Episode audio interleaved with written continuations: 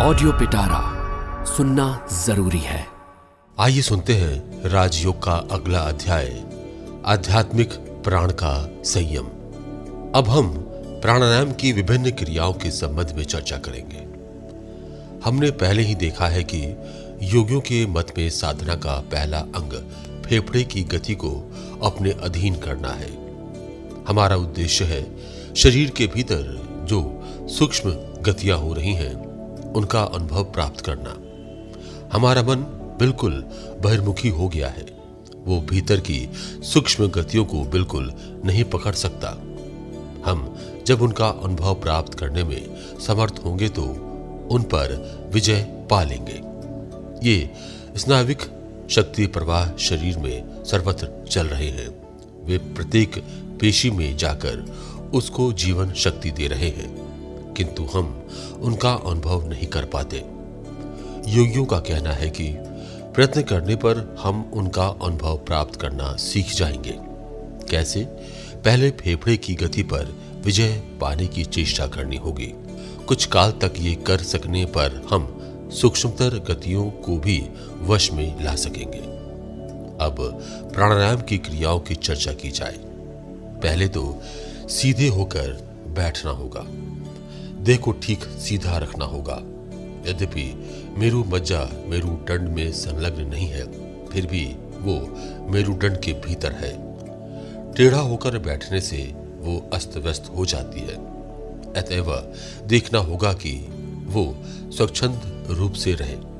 टेढ़े बैठकर ध्यान करने की चेष्टा करने से अपनी ही हानि होती है। शरीर के तीनों भाग, वक्ष, ग्रीवा और मस्तक। सदा एक रेखा में ठीक सीधे रखने होंगे। देखोगे, बहुत थोड़े अभ्यास से ये श्वास प्रश्वास की तरह सहज हो जाएगा। इसके बाद स्नायुओं को वशभूत करने का प्रयत्न करना होगा। हमने पहले ही देखा है कि जो स्नायु केंद्र श्वास प्रश्वास यंत्र के कार्य को नियमित करता है, वो दूसरे स्नायुओं पर भी कुछ प्रभाव डालता है। इसलिए सांस लेना और सांस छोड़ना लय युक्त नियमित रूप से करना आवश्यक है। हम साधारणतः जिस प्रकार सांस लेते और छोड़ते हैं, वो श्वास प्रश्वास नाम के योग्य नहीं, वो बहुत ही अनियमित है। फिर स्त्री और पुरुष के श्वास प्रश्वास में कुछ स्वाभाविक भेद भी है। प्राणायाम साधना की पहली क्रिया यह है, भीतर निर्दिष्ट परिमाण में सांस लो और बाहर निर्दिष्ट परिमाण से सांस छोड़ो। इससे देह संतुलित होगी।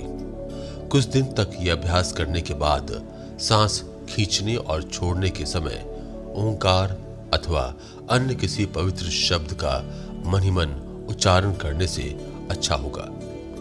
भारत में प्राणायाम करते समय हम लोग श्वास के ग्रहण और त्याग की संख्या ठहराने के लिए एक, दो, तीन, चार इस क्रम से न गिनते हुए कुछ सांकेतिक शब्दों का व्यवहार करते हैं। इसलिए मैं तुम लोगों से प्राणायाम के समय ओंकार अथवा अन्य किसी पवित्र शब्द का व्यवहार करने के लिए कह रहा हूँ। चिंतन करना कि वो शब्द श्वास के साथ लययुक्त और संतुलित रूप से बाहर जा रहा है और भीतर आ रहा है। ऐसा करने पर तुम देखोगे कि सारा शरीर क्रमशः, मानो लय युक्त होता जा रहा है। तभी तुम समझोगे यथार्थ विश्राम क्या है। इसकी तुलना में निंद्रा तो विश्राम ही नहीं। एक बार ये विश्राम की अवस्था आने पर अतिशय थके हुए स्नायु भी शांत हो जाएँगे। और तब तुम जानोगे कि पहले तुमने कभी यथार्थ विश्राम का सुख नहीं पाया। इस साधना का पहला फल ये देखोगे कि तुम्हारे मुख की क्रांति बदलती जा रही है। मुख की शुष्कता या कठोरता का भाव प्रदर्शित करने वाली रेखाएँ दूर हो जाएँगी। मन की शांति मुख से फूटकर बाहर निकलेगी। दूसरे, तुम्हारा स्वर बहुत मधुर हो जाएगा। मैंने ऐसा एक भी योगी नहीं देखा जिसके गले का स्वर कर्कश हो। कुछ महीने के अभ्यास के बाद ही ये चिन्ह प्रकट होने लगेंगे। इससे पहले प्राणायाम का कुछ दिन अभ्यास करने के बाद प्राणायाम की एक दूसरी ऊँची साधना ग्रहण करनी होगी। वो ये है, इड़ा, अर्थात बाह्य नथुने द्वारा फेफड़े को धीरे धीरे वायु से पूरा करो। उसके साथ स्नायु प्रवाह में मन को एकाग्र करो। सोचो कि तुम मानो स्नायु प्रवाह को मेरु मज्जा के नीचे भेजकर कुंडलिनी शक्ति के आधारभूत मूलाधार स्थित त्रिकोणाकृति पन्न पर बड़े ज़ोर से आघात कर रहे हो। इसके बाद इस स्नायु प्रवाह को कुछ क्षण के लिए उसी जगह धारण किए रहो। तत्पश्चात कल्पना करो, तुम उस स्नाविक प्रवाह को श्वास के साथ दूसरी ओर से, अर्थात पिंगला द्वारा ऊपर खींच रहे हो। फिर दाहिने नथुने से वायु धीरे धीरे बाहर फेंको। इसका अभ्यास तुम्हारे लिए कुछ कठिन प्रतीत होगा। सहज उपाय है। अंगूठे से दाहिना नथुना बंद करके बाएँ नथुने से धीरे धीरे वायु भरो। फिर अंगूठे और तर्जनी से दोनों नथुने बंद कर लो और सोचो, मानो तुम स्नायु प्रवाह को नीचे भेज रहे हो और सुषमना की मूल देश में आघात कर रहे हो।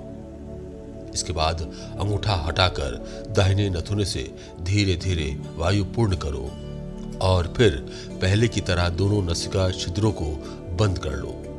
हिंदुओं के समान प्राणायाम का अभ्यास करना इस देश अमेरिका के लिए कठिन होगा, क्योंकि हिंदू बाल्यकाल से ही इसका अभ्यास करते हैं। उनके फेफड़े इसके अभ्यस्त हैं। यहाँ चार सेकंड से आरंभ करके धीरे धीरे बढ़ने पर अच्छा होगा। चार सेकंड तक वायु पूर्ण करो 16 सेकंड बंद करो और फिर आठ सेकंड में वायु का रेचन करो। इससे एक प्राणायाम होगा, पर उस समय मूलाधारस्थ त्रिकोणाकार पन्न पर मन स्थिर करना भूल न जाना। इस प्रकार की कल्पना से तुमको साधना में बड़ी सहायता मिलेगी। एक तीसरे प्रकार का प्राणायाम यह है धीरे धीरे भीतर श्वास खींचो। फिर तनिक भी देर किए बिना धीरे धीरे वायु रेचक करके बाहर की श्वास कुछ देर के लिए रुद्र कर रखो।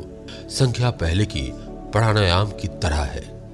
पूर्वोक्त प्राणायाम और इसमें भेद इतना ही है कि पहले के प्राणायाम में सांस भीतर रोकनी पड़ती है और इसमें बाहर ये प्राणायाम पहले से सीधा है, जिस प्राणायाम में सांस भीतर रोकनी पड़ती है।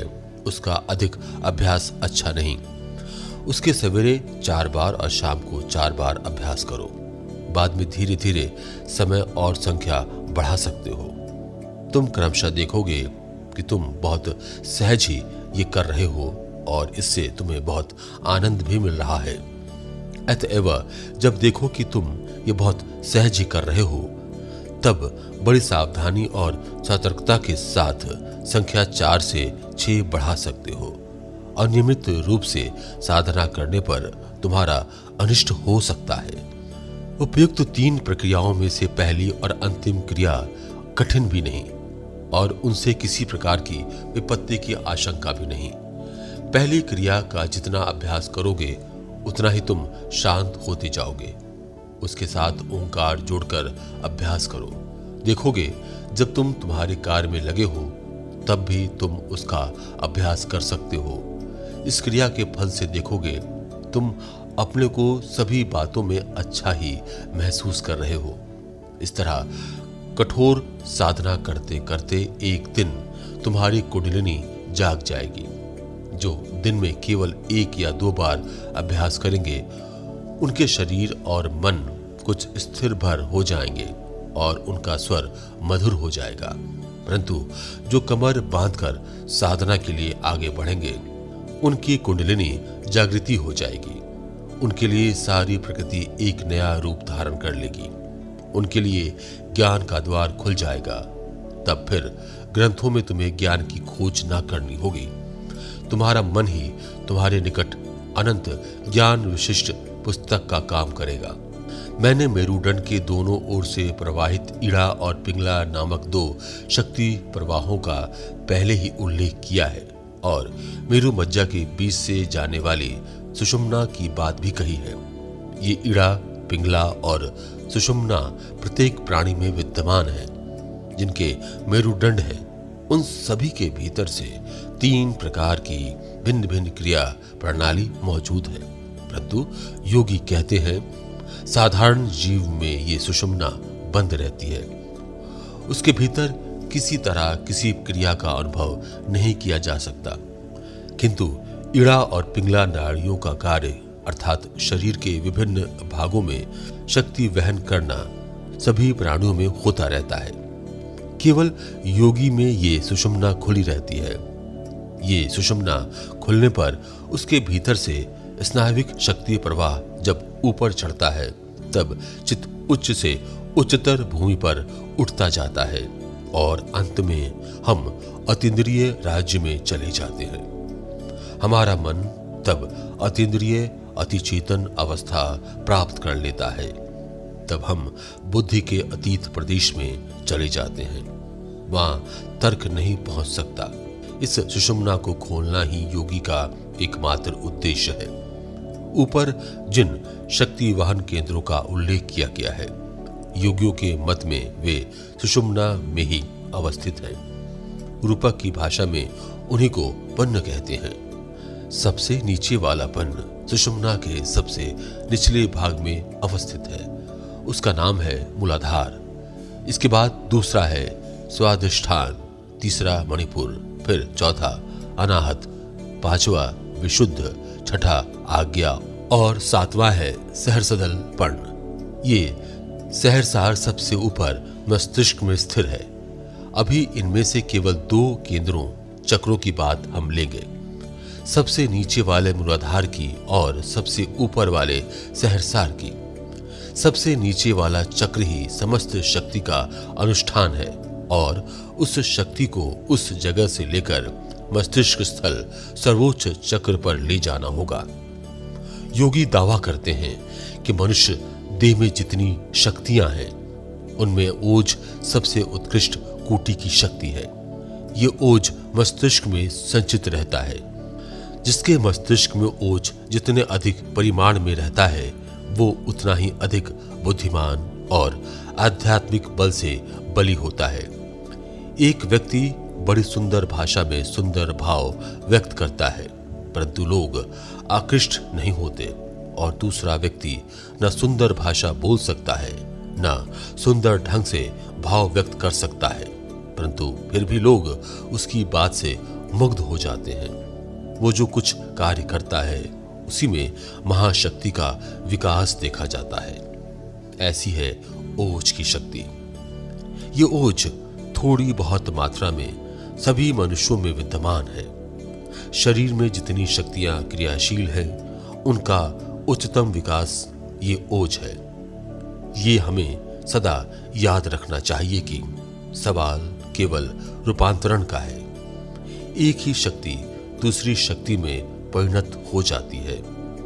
बाहरी संसार में जो शक्ति विद्युत अथवा चुंबकीय शक्ति के रूप में प्रकाशित हो रही है, वही क्रमशः अभ्यांतरिक शक्ति में परिणत हो जाएगी। आज जो शक्तियाँ पेशियों में कार्य कर रही हैं, वे ही कल ओज के रूप में परिणत हो जाएँगी।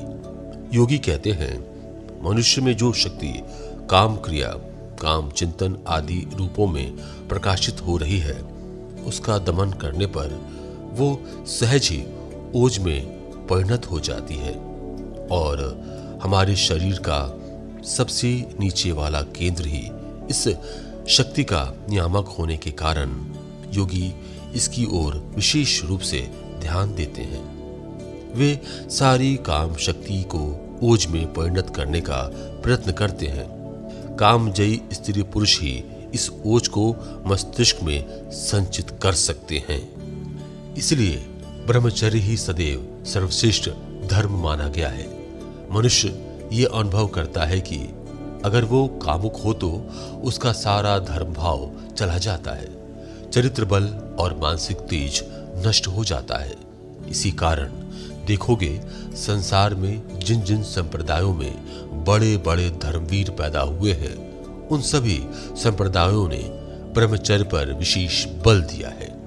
इसलिए विवाह त्यागी सन्यासियों की उत्पत्ति हुई है।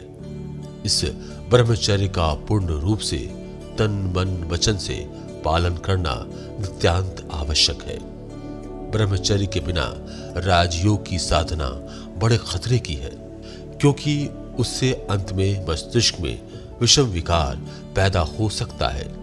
यदि कोई राजयोग का अभ्यास करे और साथ ही अपवित्र जीवन यापन करे तो वो भला किस प्रकार योगी होने की आशा कर सकता है? इसी के साथ यह अध्याय समाप्त होता है। ऐसी ही इंटरेस्टिंग किताबें कुछ बेहतरीन आवाजों में। सुनिए सिर्फ़ ऑडियो पिटारा पर। ऑडियो पिटारा सुनना ज़रूरी है।